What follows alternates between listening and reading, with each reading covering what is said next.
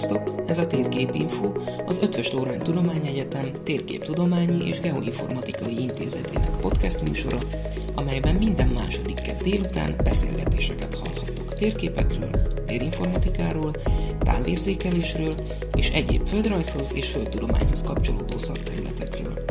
Beszélgető társaink egyetemi oktatók, hallgatók és a szakterületek egyéb képviselői lesznek. Én Pál Márton doktorandusz hallgató vagyok, és podcastes csapatunk nevében remélem, hogy érdekes tartalommal tudunk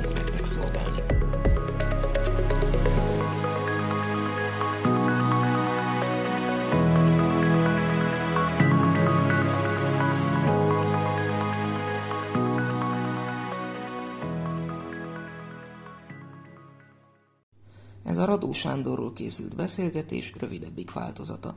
Amennyiben több érdekességre vagy kíváncsi, keresd a Térképinfo Extrát a felvétel alatti leírásban található linken. Tisztelettel köszöntöm a hallgatókat, mai vendégünk dr. Gercsák Gábor, nyugalmazott egyetemi docens, intézetünk nyugalmazott egyetemi docense, akivel egy fölöttébb érdekes témáról fogunk ma beszélgetni, mégpedig talán a 20. századi magyar történelem egy olyan alakjáról, akiről hát az idősebb korosztály tagjai biztosan hallottak, viszont a fiatalabbak, főleg ha nem térképész hallgatók és nem itt végzettek, talán, talán kevésbé ismerős számukra, ez pedig Radó Sándor, akiről még a 70-es években film is készült, az általa írott Dóra jelenti című hát önéletrajzi könyv, vagy egy rész önéletrajzi könyv alapján, és hát talán kevesen tudják, hogy Gábor Radó Sándor utolsó aktív éveiben az ő személyi titkára volt. A Radóhoz kapcsolódó élményeiről, illetve magáról Radóról fogunk most beszélgetni, és hát ehhez kapcsolódóan talán a legelső felvetés, hogy hát azért jóval fiatalabb vagy Radó Sándornál. Hogy kerültél vele kapcsolatban fiatal, friss diplomásként? Én 1978-ban végeztem, éltanuló voltam, mégis én maradtam állás nélkül, mert eh, egy utolsó pillanatig úgy volt, hogy az egyetemen benn maradok úgynevezett aspiránsként. Ez a mostani PHD-nak megfelelő előkészítő iskola Mit volt. Végeztél akkor? Földrajz angol szakon.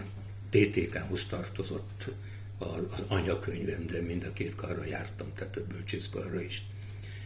De akkor jött egy olyan szigorítás, hogy a aspiránsok számát, az új aspiránsok számát kevesebb, mint felére csökkentették, és én éppen egyen maradtam le a, a, a, arról, hogy egyetemen maradhassak.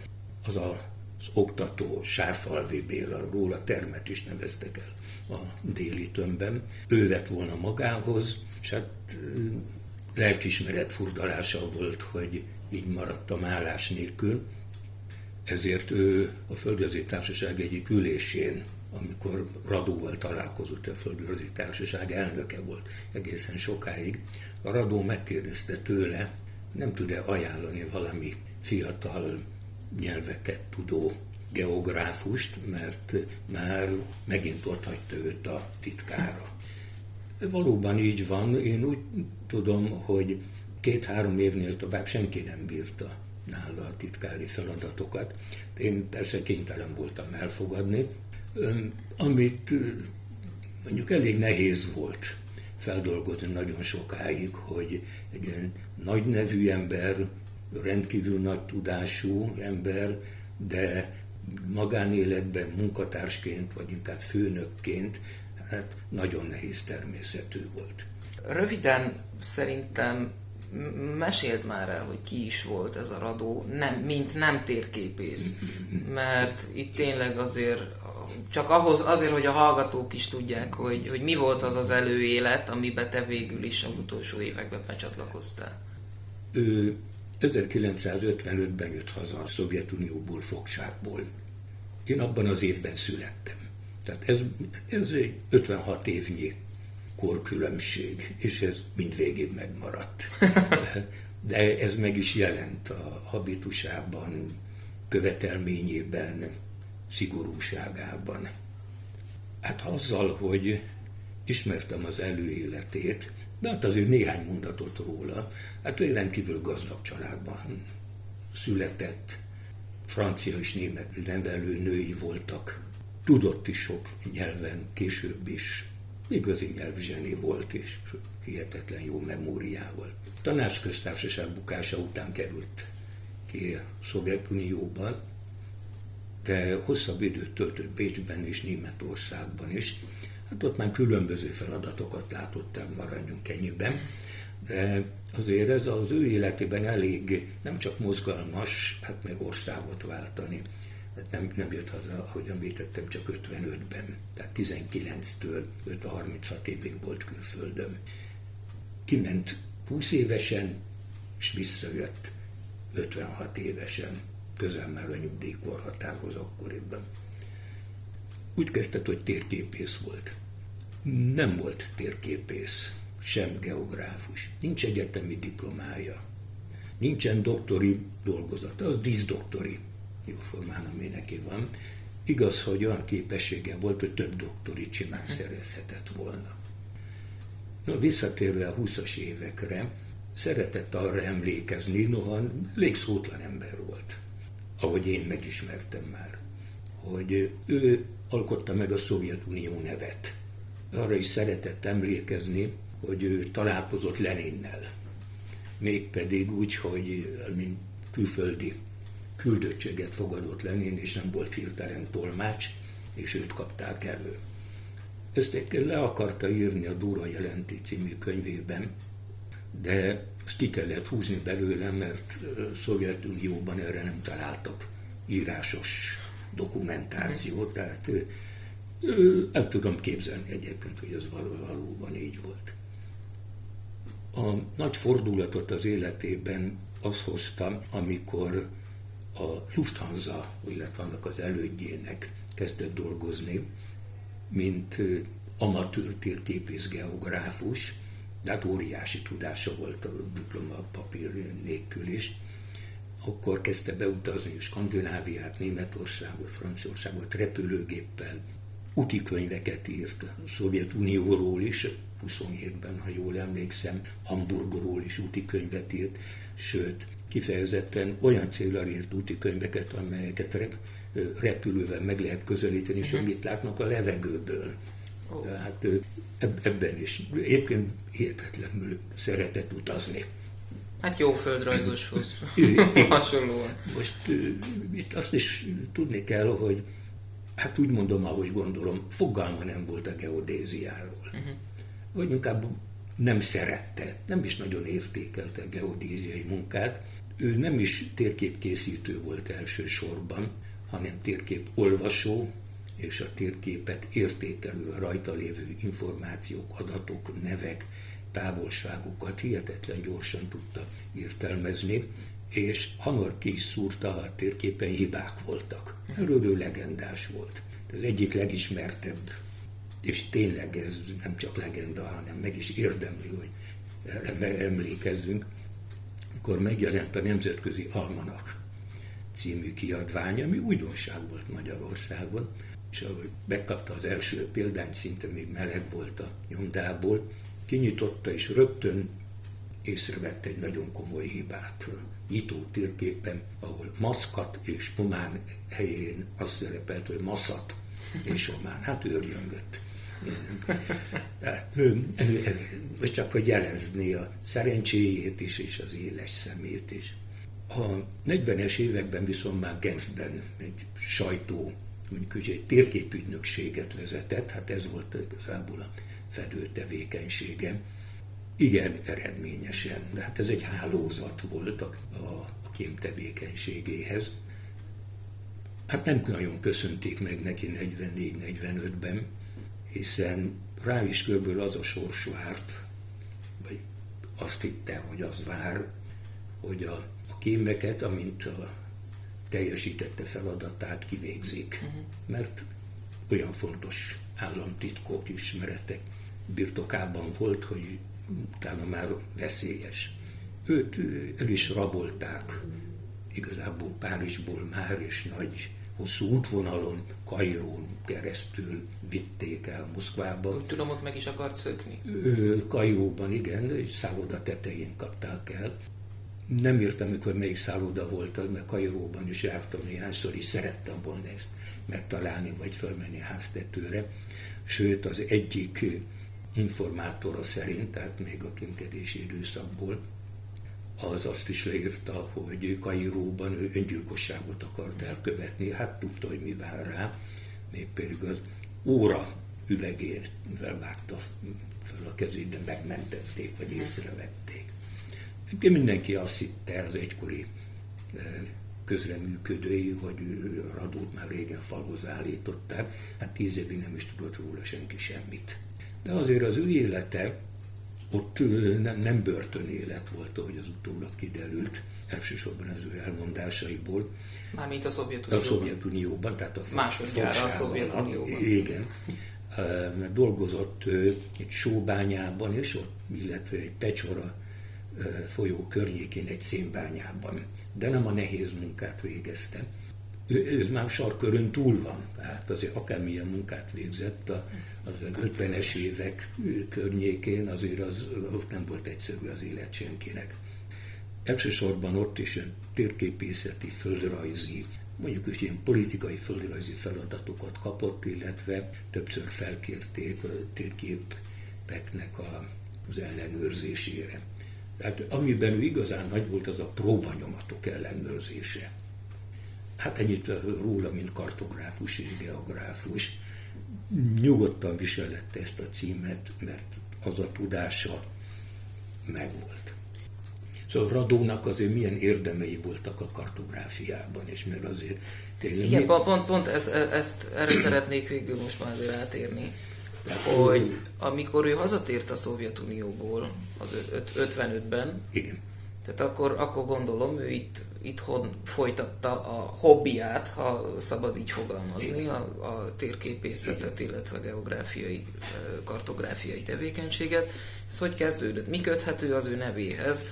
Mondjuk a kartográfiai vállalat megalakulása környékén, vagy a MEMO FTH környék, környezetében? Sokan úgy emlékeznek, hogy Radó nevéhez köthető a kartográfiai vállalat megalakulása. Hát ami nem igaz, mert a kartográfiai vállalat 54-ben alakult, decemberben, Radó meg csak 55-ben jött haza. Tehát ő már egy olyan intézménybe került, ha nem is rögtön, de egy év múlva, amely tökéletesen megfelelt az ő érdeklődésének, műveltségének és hobbiának és vágyának. Főmérnök volt egy ideig a kartográfiánál, de hát, ahogy említettem, nem sok műszaki érzéke volt Radónak. Ő rögtön elkezdte, és nagyon helyesen tette, és tényleg maradandó eredményei vannak, hogy a kartográfiai vállalat ne csak egyszerű térképkiadó legyen, hanem legyen annak szerkesztőbizottsága, legyen a kartográfiai vállalatnak jó adattára, kartográfiai vállalat törekedjen arra is, illetve a magyar kartográfia törekedjen arra is, hogy nemzetközi terepre is kilépjen. Ő kezdeményezte, hogy legyenek nemzetközi kiadványcsere kapcsolatok, kezdeményezte, hogy magyar kartográfusok részt vehessenek nemzetközi konferenciákon, sőt, hogy ide is jöjjenek külföldiek, és hát neki igen nagy befolyása volt, tehát olyanokat is el tudott érni, amiket mások nem tudtak volna elérni. Igen sokat tett az oktatásért is. ha ő nem volt egy jó előadó, de felhasználta a kapcsolatait arra is, hogy akár az egyetemi, eltén, hát a vitanszékünk is támogatásokat kapjon, elsősorban a szakembereknek adott lehetőségeket utazásra, ami nem egyszerűen utazásokat jelentett, hanem azt, hogy távultak a, a, a, távult a látóköre. Meg azáltal is, hogyha valaki idejött. Kezdeményezte a térképkiállításokat. Nagyon fontosnak tartotta, hogy a közoktatásban jó történelmi és jó földrajzi atlaszok legyenek. Azt is, hogy Magyarország megjelenjen például nemzeti atlasszal a világ kartográfiájában. Az kis ő állt az élére, ami 1967-ben jelent meg az első. Mennyire, mennyire nyitott, vagy járult hozzá az ő személye ahhoz, hogy nyissunk nyugat felé? Nagyon, Legalábbis. Nagyon. Ő, ő nyugatra és keletre is, uh-huh. és nyitott, tehát ennek egyik most is kifejezetten értékelhető, visszatekintve, akár 30-40 évvel is, hogy ő érte el, és ebben a közép-kelet-európai blokkban egyedül ő, hogy a kartográfiai vállalat exportjogot kapott, hát ez akkor ez egy nagy szó volt, még 69-ben, tehát akkor uh-huh. indult az úgynevezett új mechanizmus, és pár évvel később azt is, hogy importjoga is lett, tehát önálló külkereskedelmi feladatokat tudott ellátni. Hát ez a fénykora volt a kartográfiának. Ez, ezt más nem igen tudta volna. Tehát ő sokat számított a radó tevékenységénél, hogy azért neki volt nyugat-európai tapasztalata és kitekintése. Hát illetve ismerte a világot. Azért egy dolgot megemlítek, amit nem ismert, Budapestet. Pedig így született. Budapesten született, Újpesten. De hát azért Budapest megváltozott nagyon, mire ő hazajött a Szovjetunióból, mert itt ő azért eléggé kivételezett személy volt, tehát kocsival hozták, hozták vitték. Tehát a tömegközlekedést, vagy egyáltalán azt, hogy mi milyen távolságra van egymástól, vagy térben hogy vannak. Hát mondjuk erről éppen csak sejtése volt. Emlékszem, hogy elküldött egyszer a Földrajzi Társaságba, ami ott oktogonnál pedig leszállni a föld alattiról, a régi Fömiből, Guszev utca volt, Mussas utca, tehát oda lehetett érni gyakorlatilag 12-15 perc alatt. Meg, meg vissza, és az ember ott volt egy kicsit, akkor fél óra, egy óra, egy óra, egy óra alatt bőven meg lehetett járni. Hmm, valami közbe jött nekem, másokkal is találkoztam, régi csoportársokkal, hát hogy jó másfél-két óra múlva értem vissza. És mondja Radu, hogy de hamar visszajött, hát az pedig milyen messze van, hát taxival közlekedett. Mondom, nem, nem, de, de, de sok apróságból kiderült, hogy a világot jól ismerte, Budapestet kevésbé, de hát ez eltörpül a mögöttem. Amíg Már az az ismeret nem fér igen, igen, igen. Ennyi belefért, ennyi ismeretlen. Magánemberként mit gondolsz róla? Mert ugye valószínűleg személyi titkárként, vagy tudományos titkárként azért, ha nem is olyan nagyon hosszú időre, de beleláttál Igen. mélyebben is az életében. Igen, hát rengeteg személyes ügyét intéztem. Időnként üdítőt venni neki, ide, időnként segíteni levinni a cuccot, útlevelét ide-oda vinni, pénzt váltani neki, tehát ami az utazás szakmai utazásaihoz kapcsolódott, korrekt volt. És mindig nagyon megköszöntem, mert hát azért idős korára azért kezdte belátni a fizikai gyengülését. Az úgy igaz, hogy eleinte nagyon nehezen jöttem ki vele, vége felé tényleg megsajnáltam. Hát az elesettsége, az, az, az, azt, amikor az ember napról napra látja, és azt is, hogy egyedül élt, bár kétszer nősült, de hát már hosszabb ideje özvegy volt, volt egy bejárónő, egyébként az valamikor apáca volt uh-huh. a bejárónője. Én voltam többször a lakásán, és kicsit más volt. Hány éves volt ő ekkor?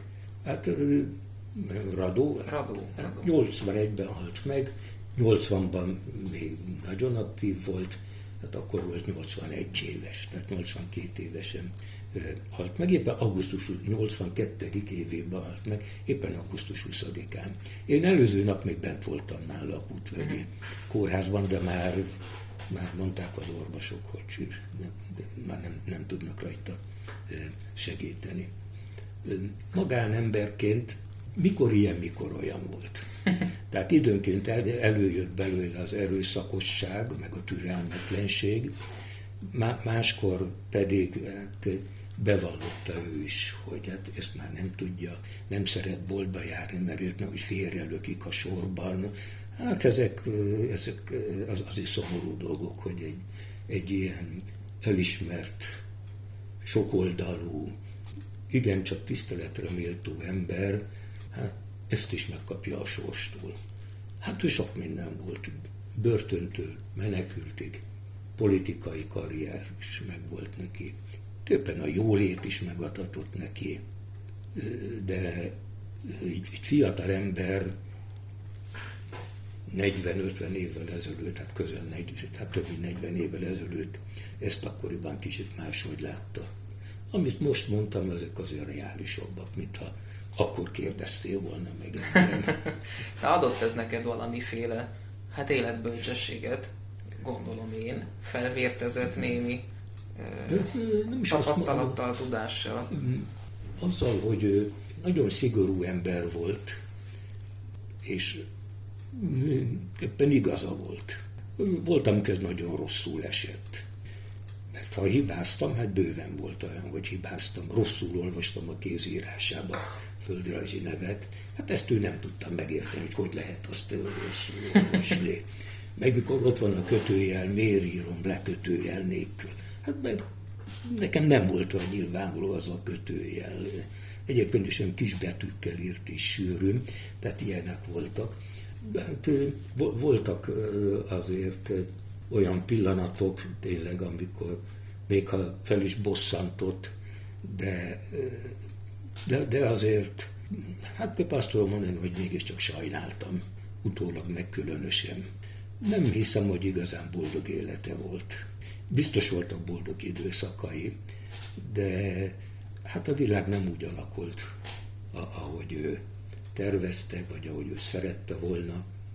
Sőt, egyik visszaemlékező azt írta le a földrajzi közlemények radóról szóló kötetében, hogy egy magánbeszélgetésen úgy említette ennek a kollégának, hogy kár, hogy ezt a nagyszerű eszmét éppen Oroszországban kezdték el megvalósítani, mert ez lejáratta azt, amiért ő küzdött. Ezt nyilván nem adta írásba, sem nyilatkozatban. A filmről egy gondolatot, mikor megkérdezte a Dóra jelenti filmről. Mikor ez a film? Ez 78-ban, úgy emlékszem, 78-ban jelent meg. Bodrogi Gyula játszotta a főszerepet benne, és megkérdezték, hogy sajtótájékoztatón tőle, hogy mi a véleményem Bodrogi Gyula szerepéről. És azt mondta, nagy derültség követte, hogy nem is gondoltam volna, hogy ilyen komoly szerepet is el tud játszani. Ez őszinte volt. Igen, igen. igen. Azt, hiszem, ő, azt hiszem, ő mindig őszinte volt, csak jóval szélesebb skálán mozgott az őszinteség. Volt hatása arra, hogy te térképész lettél? Igen. Mindenképpen, mikor 81-ben készült rólam egy úgynevezett minősítés. És akkor a osztályvezetőm, hát Radógy másképp volt főnök, tehát nem adminisztratíve volt főnök, mindegy, szóval hozzá voltam rendelve az osztályvezetőm azt írta le, hát csupa jókat rólam, illetve azt, hogy ö, nagyon ajánlja, hogy a térképész diplomát is szerezzem meg. Na, jó, mondom, akkor megszerzem.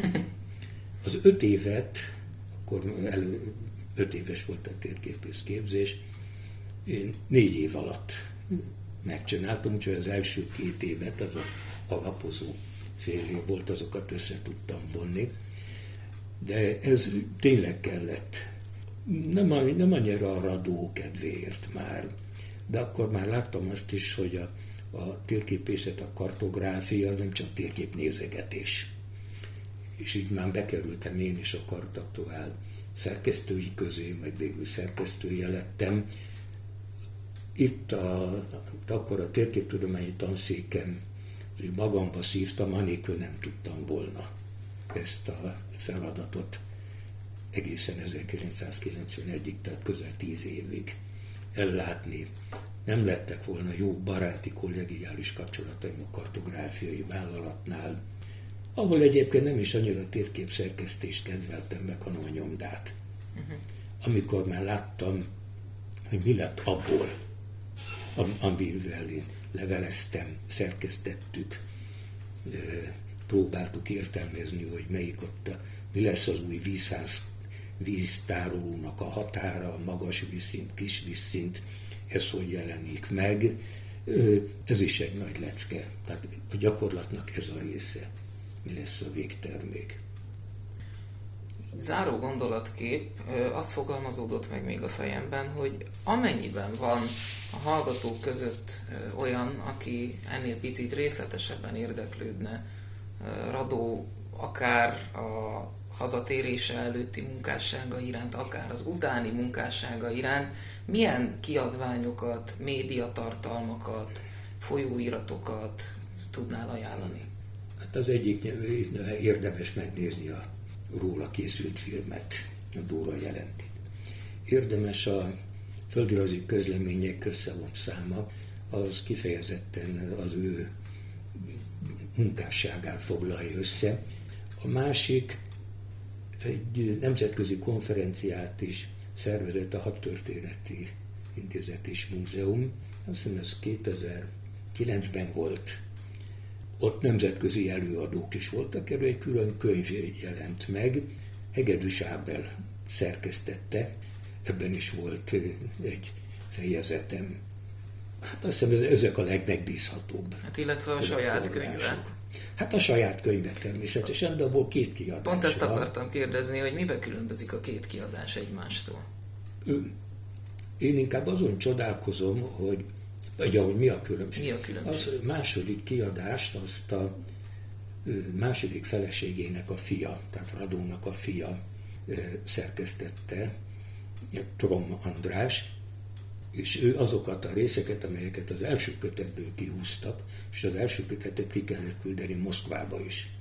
És azt ott ellenőrzik, és nagyon sok mindent nem engedélyeztek, például a Leninnel való találkozását is. Itt a második kiadásban benne, már ez egy újított, felújított, kiegészített kiadás, nem is második kiadás, ebben kövéren szebben benne vannak ezek a részek. Én inkább azon csodálkozom, hogy ezek megvannak. Uh-huh. Konkrétan táviratok szövegei, amit még Genfből intézett, hogy, hogy ezek nekik meg, Radónál megmaradtak. Ahogy a könyvet olvastam, de ez lehet, hogy egy nagyon személyes benyomás, nem éreztem mögötte a Radó hangját. Tehát erősen stilizálták az ő szövegét. De attól ez mindig az most is így vagyok, ha kifejtő kérdésekre kell mondjuk egy ZH-ban válaszolni, vagy valakinek a szakdolgozatát olvasom, akit elég jól ismerek itt a hallgatók közül. Ha nem érzem mögötte a hangját, vagy nem hallom, hogy ez az ő mondatfűzése, az a gyanús. Akkor rákeresek, hogy neten, vagy vannak eh, különböző szűrők, hogy ez vajon az ő gondolatai, vagy valahonnét átvette, hát több évtizedes gyakorlattal azért ez, ez kialakul az oktatóban, különösen akkor, ha a diákokkal közvetlenül is beszélget. Nagyon köszönöm, Gábor, hogy tudtunk beszélni.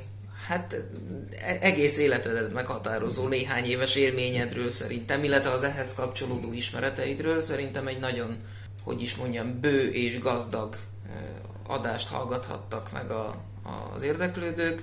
Nagyon remélem, hogy még lesznek olyan témák, amikben tudunk egymással beszélgetni, és tudjuk a, az archívumunkat is gazdagítani. Köszönöm szépen! Örömmel veszek részt!